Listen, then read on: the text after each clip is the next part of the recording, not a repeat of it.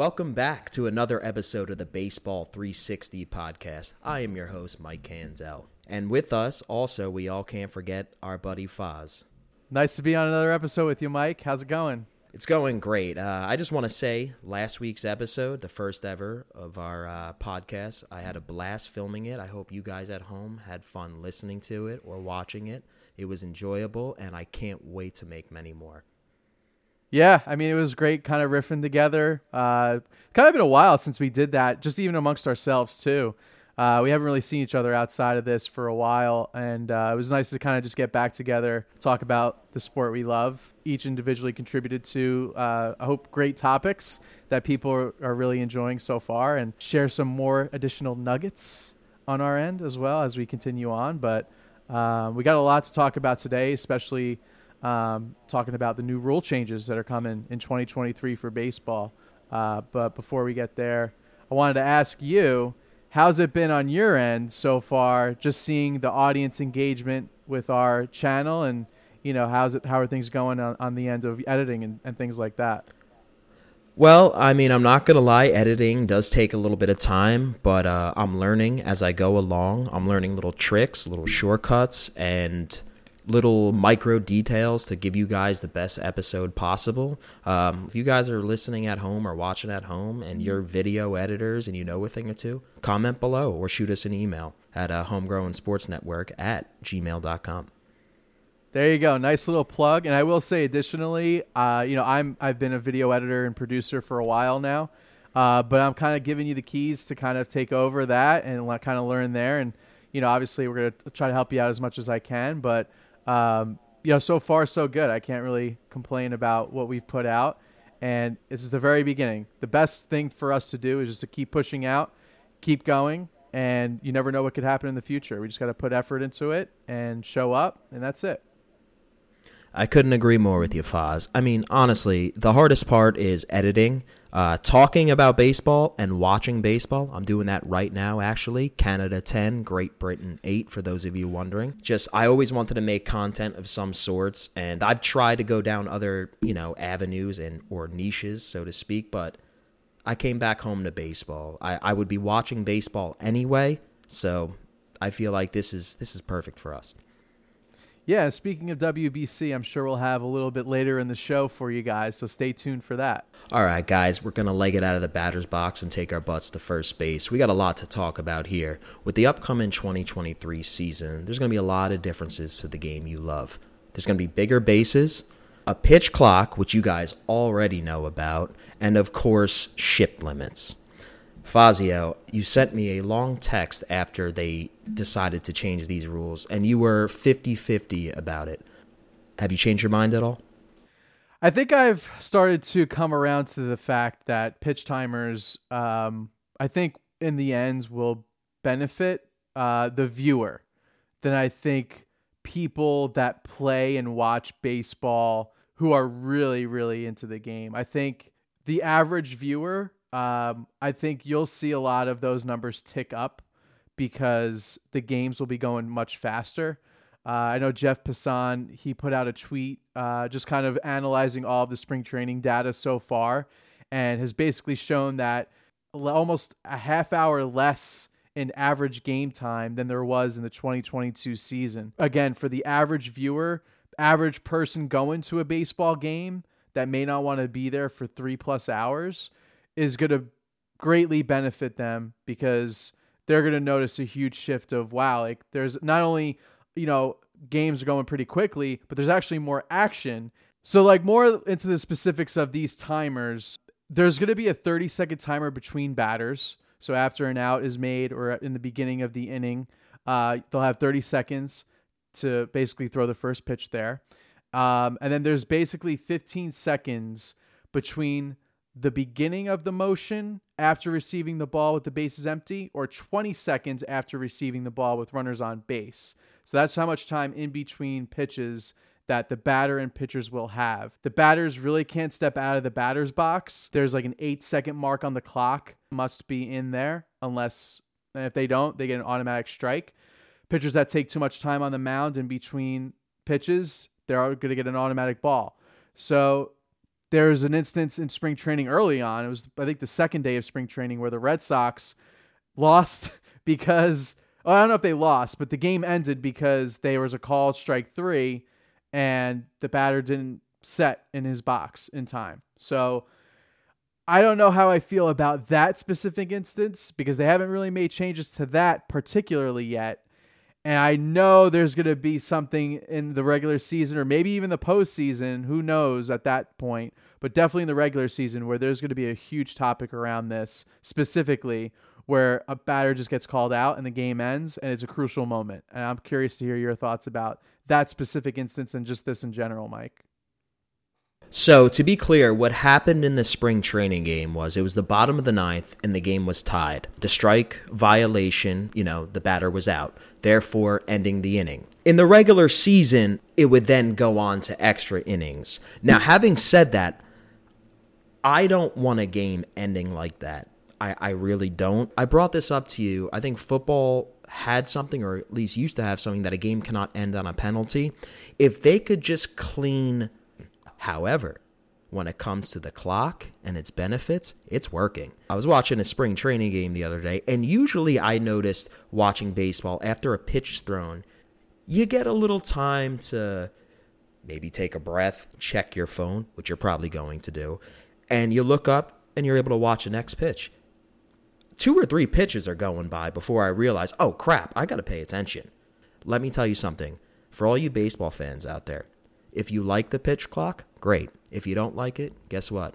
Still not going anywhere. When it comes to batters, I don't know why they need to perform a circus act in between pitches. Like, get your butt in the box. You're telling me you can't hit a pitcher just because you didn't play with your batting gloves? Come on. I love the um the Votto video that was shared on social media I think the at bat was at least 10 years ago where he just didn't leave the box and he actually drew a walk from that bat at that at bat. And so there's going to be guys in the league that are, I think are going to love this. They're going to be like, yeah, like I don't want to take time in between pitches. I don't want the pitcher to kind of like stare me down, like, or just stare at the catcher to get another signal, maybe perhaps a tick that the batter may show, similar to like somebody in poker where you know you got you're trying to get a poker face and there might be a tick on you that you not you're not realizing and people pick up on and you know that obviously shows in baseball too even prior to this but in any case this is great i think overall in the grand scheme of things. As long as you were mentioning before it doesn't affect a huge outcome in a situation. Now i will say this. I think and this is just based off of pure guessing and just a hunch but I do believe, just thinking in the minds in the Major League Baseball commissioner's office, that they're probably going to tell the umpires, hey, listen, let's relax this rule a little bit in the playoffs. I don't want, like, we don't want a situation. I don't even think they want a situation where something like that could happen. And so there might be, a, you know, 10 seconds batter, you know, gets in the box. I think they'll allow it. Um, you know, pitcher takes a couple more seconds. I think they're not going to call it you know, hopefully it's just one of those things where they're just trying to keep the pace up the beginning of the season. As the season's rolling on, they everyone starts getting into a groove. They're really just starting to get into it. Mike, there's going to be violations for sure, and I'm sure an outcome of a game is going to get affected by this. Uh, just guessing, but it may not be like super significant, but it'll be a, definitely a talk of the of the of the week for sure. But in any case, I think you know, hopefully by the end of the season, especially in the playoffs, everyone's in the rhythm. They're just wanting to do this so that they get pace of play down and you know make it more enjoyable for the average viewer. Yeah, I mean, it might even get to a point two, three seasons down the road that we're not even going to notice it anymore, and everybody's just going to be doing it. I will say though, when it comes to watching the game on TV, I do like that it's going quick. But if I'm going to a baseball game, I don't care how long it takes. Let's be honest, those concession stands close a little too quickly. Seventh inning, I believe.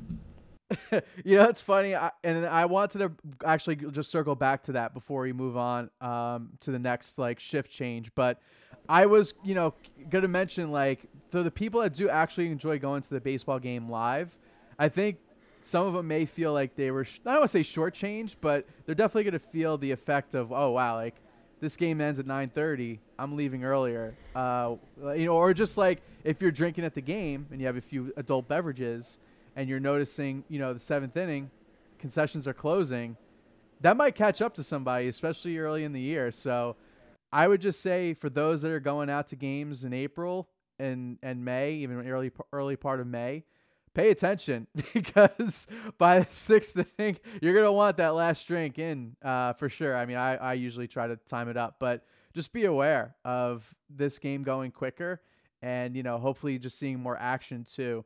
And speaking of action, let's just kind of touch up on the next rule, which is the shift changes. And so, um, just to kind of riff on what I was saying before, with the shift change, the infielders are the ones that are getting affected by this. Now, you can shift in the outfield.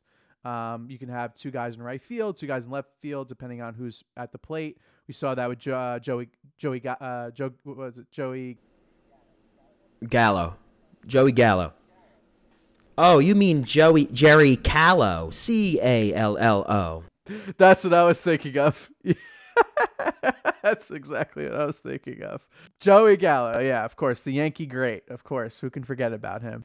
As as a Yankee fan, I kind of feel bad for him. He was seriously in his head last year. They had no choice but to get rid of him. I hope he does turn around a little bit just to stay in the league, because I think he does have a great power bat. But yeah, he he really uh, struggled a lot. But in any case, in spring training this year, uh, they had shifted on him in the outfield, two right fielders uh, to protect the outfield. You know, of course, because he has the power. He wound up walking in the at bat, but in the infield, the shortstop can't go as far as second base. Vice versa with the second baseman. They have to be two players on each side of the field, left, right. And so with that change, there's you're going to see more singles and you're going to see more doubles from guys like Joey Gallo and uh, and, and even your boy um, what's Vogelbach Vogie because they're not shifting on him. But in any case, you know, I think with these two changes, you're going to see more action. And again, more action is better. And for pitchers, this affects them obviously most because, you know, with the shift, they got more outs and more opportunities to go further into a game. But with this change, you're going to see more singles, more hits in general. And for the average baseball viewer, that's good. Who, depending on who you ask in baseball, not as good. What's your take? I just want to be clear that the shift is not like completely outlawed. If I'm not mistaken, the infielder cannot move until the pitcher starts his windup.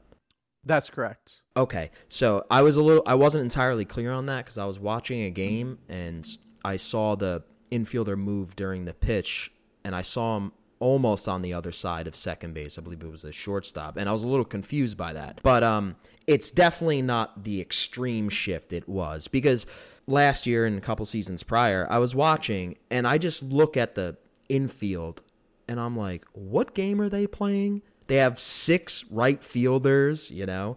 But what made me even more angry is the hitter would hit the ball right into the shift because if you were to bunt it down the third baseline, that would be bush league. You know, you and your three right fielders isn't. Didn't Anthony Rizzo like do it to almost like troll the other team at one point? I thought that was quite funny.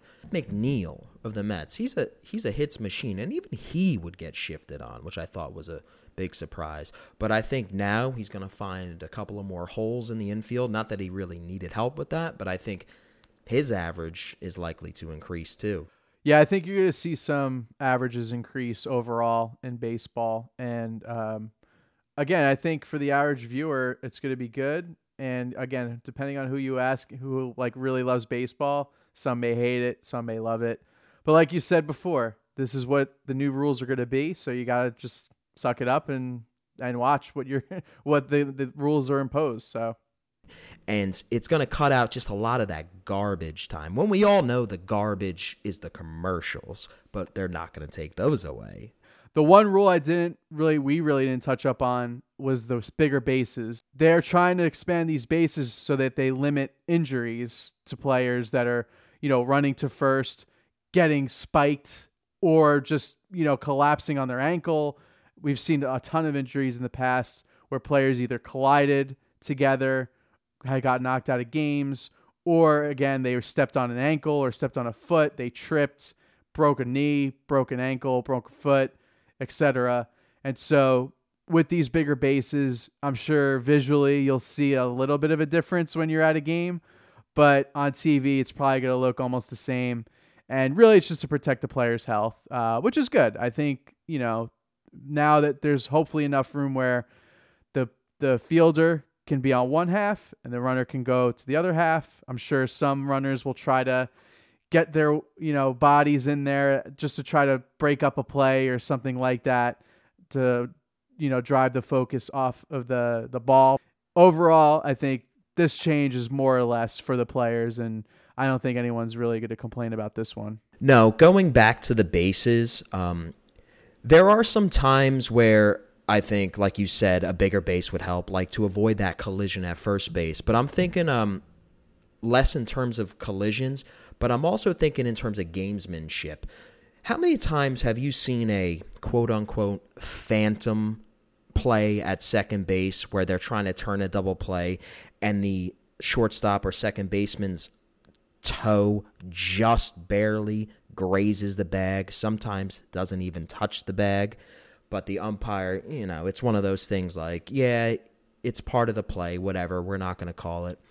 Now I think they have a, a big enough bag to where they'll be able to turn a double play a little bit easier sometimes. When a runner tries to steal a base and they slide headfirst in, they sometimes slide over the bag and the shortstop waits and holds the tag because he know the guy is going to inevitably slide over the bag. How much bigger are they going to be exactly in terms of size? Do you know? I do know, and the only reason why I know this is because I pulled up an article before just to try to get all this information in and as accurate as possible. Um, so these, yes, so these bases they were 15 inches on each side, and now they're 18 inches on each side. Home plate remains unchanged, it's the same, but as you were talking, I was actually reading because I was like, oh, if they're bigger, then that means there's probably less distance between each base and there actually is. There's um, a distance. So the distance between first base and second base, and second base and third base is reduced by four and a half inches each, and the distance between home plate and first or third is reduced by three inches each. So quick maths, that's 15 inches total. That is um, that is less, and that actually affects the name of our podcast because it's no longer 360 feet, it's 345 feet. We're keeping the name, people. and there's also going to be less pickoff attempts because I believe there's only two per at bat now. Uh, I think there's certain stipulations there. Um, I, I don't know the exact parameters, but I think there are situations where a pitcher can get a third. If if someone is still at first but someone goes from second to third, it resets. So that is like an instance where he would get two additional throwovers if he wanted to do that. But yeah, I think overall less uh, space between the paths, more opportunities for people to steal bases. But on top of that, now that there's a pitch clock, pitcher can only have so many seconds before he has to throw the ball to the to home to the catcher, and additionally, not as many opportunities to throw over to first. So yeah, I mean, if I was a fast runner in the league, I want to hit that 50 mark. Guys, you heard it here first. Stolen bases, they're going up. They're going way up. The stock is up. Here we are at first base, looking to make our way towards second. We're going to talk about the current WBC, what we like about it so far, what we don't like, who surprised us, and who is disappointing us, along with the current spring training fiasco of injuries that we are experiencing with our favorite teams. But first, let's get to the WBC the United States defeat Great Britain. A lot closer of a game than I expected, to be honest with you. I was expecting a mercy rule kind of game, especially with a team that shows up with Arial font on its jersey. Definitely thought going into this that the United States would manhandle the Great Britain like they did back in the 1700s. Uh, that wasn't exactly the case, but you know they they were able to come out. Schwarber hit a three-run bomb to right field, almost in the pool. Let's face it, the United States are probably a top three team in this tournament, and out of the gate, they've been like looking a little shake, a little shaky. Luckily, that first game that they played against Great Britain wasn't a huge threat. Maybe, hopefully, now they're they're all warmed up. They're ready for a bigger uh, task. I want to say real quickly too about this schedule. I'm not a fan of this 10 p.m. game. Uh, I understand they're playing in Phoenix. They're on the West Coast. I just think baseball's got to do a better job of featuring these games in a little bit of an earlier window.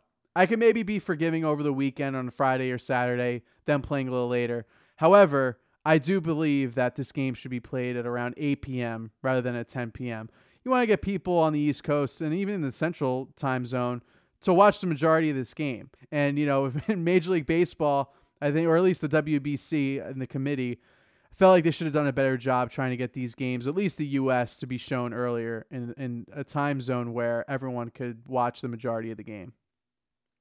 Because it was Saturday, I had no problem staying up a little late, but I think I was ready to go to bed by like the seventh or eighth inning. You have to have these games scheduled at a better time, especially since they're not playing with all the new fancy rules that trim time off a game. I'm sure people smarter than you and I, which which is hard to find, uh, are in charge of making the schedule for all the times of these games, but got to do a little better than that. Yeah, I agree. I mean, it is what it is at this point. This tournament's already been laid out uh, in years past. Um, hopefully, in the next WBC, maybe they could try to adjust the schedule. Listen, I know that everyone's playing in different locations Taiwan, Japan. You got to play those games early in the United States or later in the United States. Totally okay with that. But for the United States team itself, feature them prime time, please. Like, get the prime time slot. But I wanted to talk about the Dominican Republic as well. They lost their first game to Venezuela. A little bit of a surprise, no? that game had a lot of energy. Both teams were up for that game Dominican Republic and Venezuela. You could see the emotion from the first pitch. A routine single, the entire dugout celebrating. Um, I I was looking at both the lineups before the game started, and I was like, obviously they're both stacked. It's like an all star team, and Dominican Republic, you know, was I would say one of the favorites going in why were people overlooking a roster like Venezuela? That's a tough team too. Oh yeah, they have a great team. I mean, just looking at the first game, Sandy Alcantara, Cy Young Award winner last year, he was pitching for Dominican Republic, so you figure he was going to go what his usual nine innings, give up a couple of runs, and you know bring him to to victory. That didn't happen. He only went three two thirds. Obviously, in WBC, they're not going to let him pitch all those innings, uh, especially in the first game of the of the tournament. However, you know, he did pitch three three and two thirds, gave up three runs. So not really a Sandy like start. He also had three walks too and only two strikeouts. You know, he gave up that homer, but again, first game, I think these guys are trying to get into the rhythm, especially in this pool play.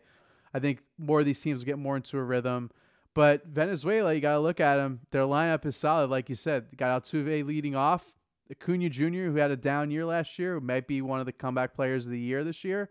And just going down the list, there's it's a powerhouse again. Um, so another team that's in this pool D is Puerto Rico, and they also won their first game as well, and they also have a great lineup too. So I mean, Puerto Rico, Venezuela, and Dominican Republic, I think are going to battle out uh, to to advance. And you know, because of this Venezuela Dominican Republic game, Dominican Republic losing out in this game might be the factor of them not advancing in the next round. That would be a huge upset. So we'll see how this shakes out in the next week. Uh, I still think Dominican Republic will turn it around and advance to this next round, but not a good start for them so far.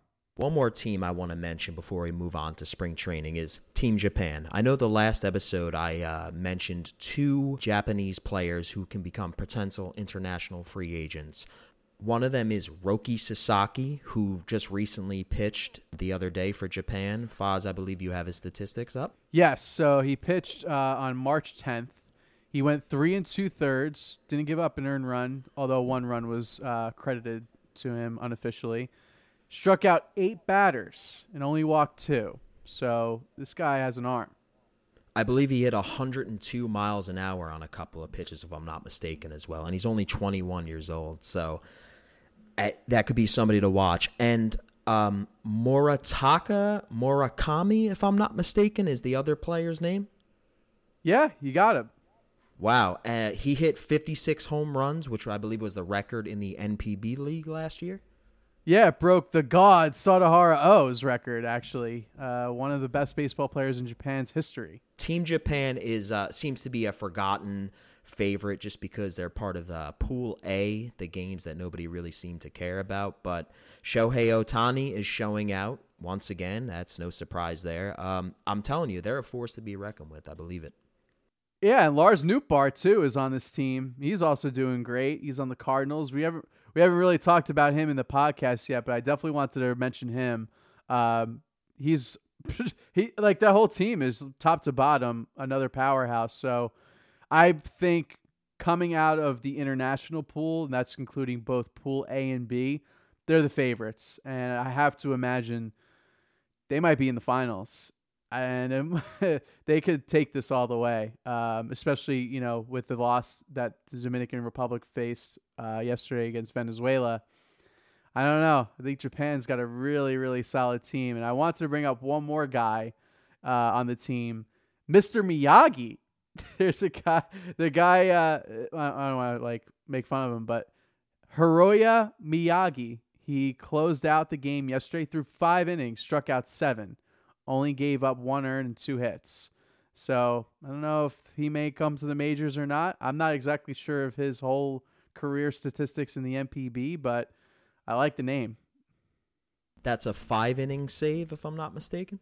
That is correct. You hear that, MLB GMs? You get yourself a five inning closer. You'll be all right. Here we are at second base. The batter just hit a screaming line drive to center field, but the third base coach has given us the stop signal. So we're going to sit here and talk about spring training, the ups, the downs, the injuries, the contract extensions, and much more. Yeah, unfortunately for Yankee fans, uh, big blow. Uh, hopefully, this isn't another case of Carl Pavano back in the mid 2000s when they acquired him. Uh, but as of right now, they're saying that it's a left forearm strain. Uh, he's not going to throw for another week or so. This happened a few days ago, so I think he's still on a seven to ten day shutdown, and then we'll obviously start the season on IL. Probably won't come back until mid-April, probably late April, uh, more looking like. And so, listen, you know, the Yankees signed him for a six-year, $162 million contract. Uh, it's nothing small. This is a big contract that they're relying on this guy for to be the number two starter, to be a starter they can go to in the playoffs. And with him being injured, you know, hopefully it's just a small little injury here and he couldn't go the rest of the way. But in recent past, he hasn't been healthy, especially with the Giants. Uh, he's he's had some injuries in the past, and there's a little bit of cause of concern for him, especially because he's one of the pitchers that have thrown more innings than probably a lot of others in the league. So uh, it's a little bit of a concern for me as a Yankee fan, um, but for him as well, obviously, and hopefully by the time he's back, you know he can he can get ramped up and and be good to go. But that remains to be seen as of right now. My boy Jordan Walker as well. He actually got injured uh, over the weekend. He had a little shoulder strain. Luckily, it's nothing serious. They said that he should be okay after this week, or at least after a couple of games. He should be back in the lineup. Remains to be seen if he's going to break with the majors. He might be sent to AAA to start the year, but I still think that he should make the roster. The Yankees' opening day opponent, the San Francisco Giants, just got some bad news themselves. They're going to lose a newly acquired outfielder, I believe, for the beginning of the season. Yeah, so uh, looks like Mitch Haniger, their biggest signing uh, of the offseason. I can remember he was trying to recruit Aaron Judge to uh, come to the team. And uh, looks like he's got a grade one left oblique strain. He suffered it Friday night in batting practice right before their game against the Rockies. The club right now is not saying exactly if he's going to miss opening day or not, but definitely probably something to monitor as this, you know the weeks go on. Rough going in the Bay Area. Uh, one of the best baseball fields in Major League Baseball, in my opinion. I had the chance to go back in 2007 to tour it, and uh, I got to see Barry Bonds play against the Dodgers. Uh, didn't hit a homer that night. He was chasing the record that year, of course. Um, but hopefully, you know, their team, they usually figure things out. If they're not going to hover around 500, they usually surprise everybody and make it to the playoffs. So they'll either have one of those two scenarios happen this year. But uh, hopefully he gets you know healthier in time for the start of the season. However, my guy that I was talking about last week, Corbin Carroll, did not get hurt. In fact, he got paid eight years, $111 million contract extension. I think it's the beginning of what the Diamondbacks are trying to do here. I think they're building for the future, but a future that isn't too far away, in my opinion. I think Corbin Carroll is a phenomenal player, a special player.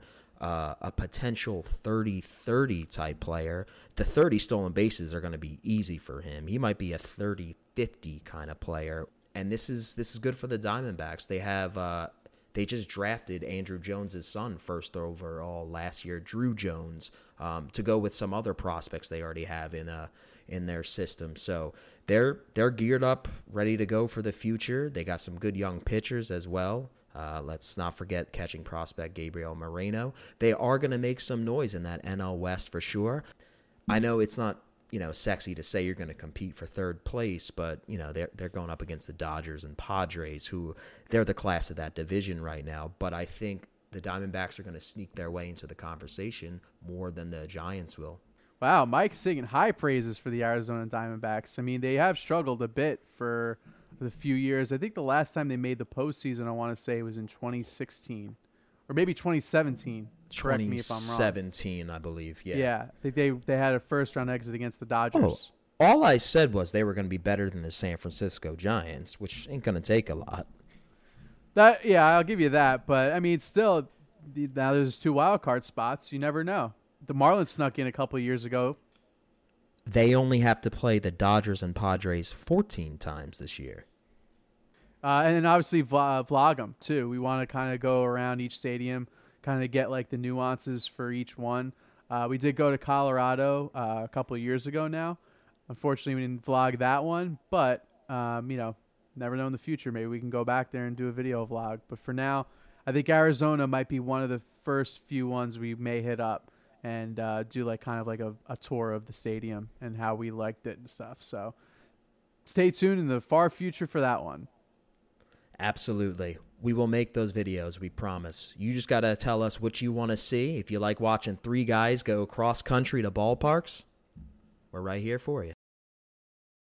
Here we are at third base, ready to head home. I want to thank you guys for joining us to another episode of the Baseball 360 podcast. You can watch us on YouTube, you can watch us on Rumble, or if you like, you can listen to us on anywhere you listen to your podcast. We are now up and running and uh, ready to go and looking to produce more quality baseball content for all of you. Yeah, we're hoping to maybe even do some like original TikTok ideas and videos there as well. So make sure you're following us there on TikTok, on Instagram, uh, anywhere you can find social media. We're basically on there. So find us, follow us, and uh, we'll supply the content as much as we can. Thanks again, everybody. We'll see you next week.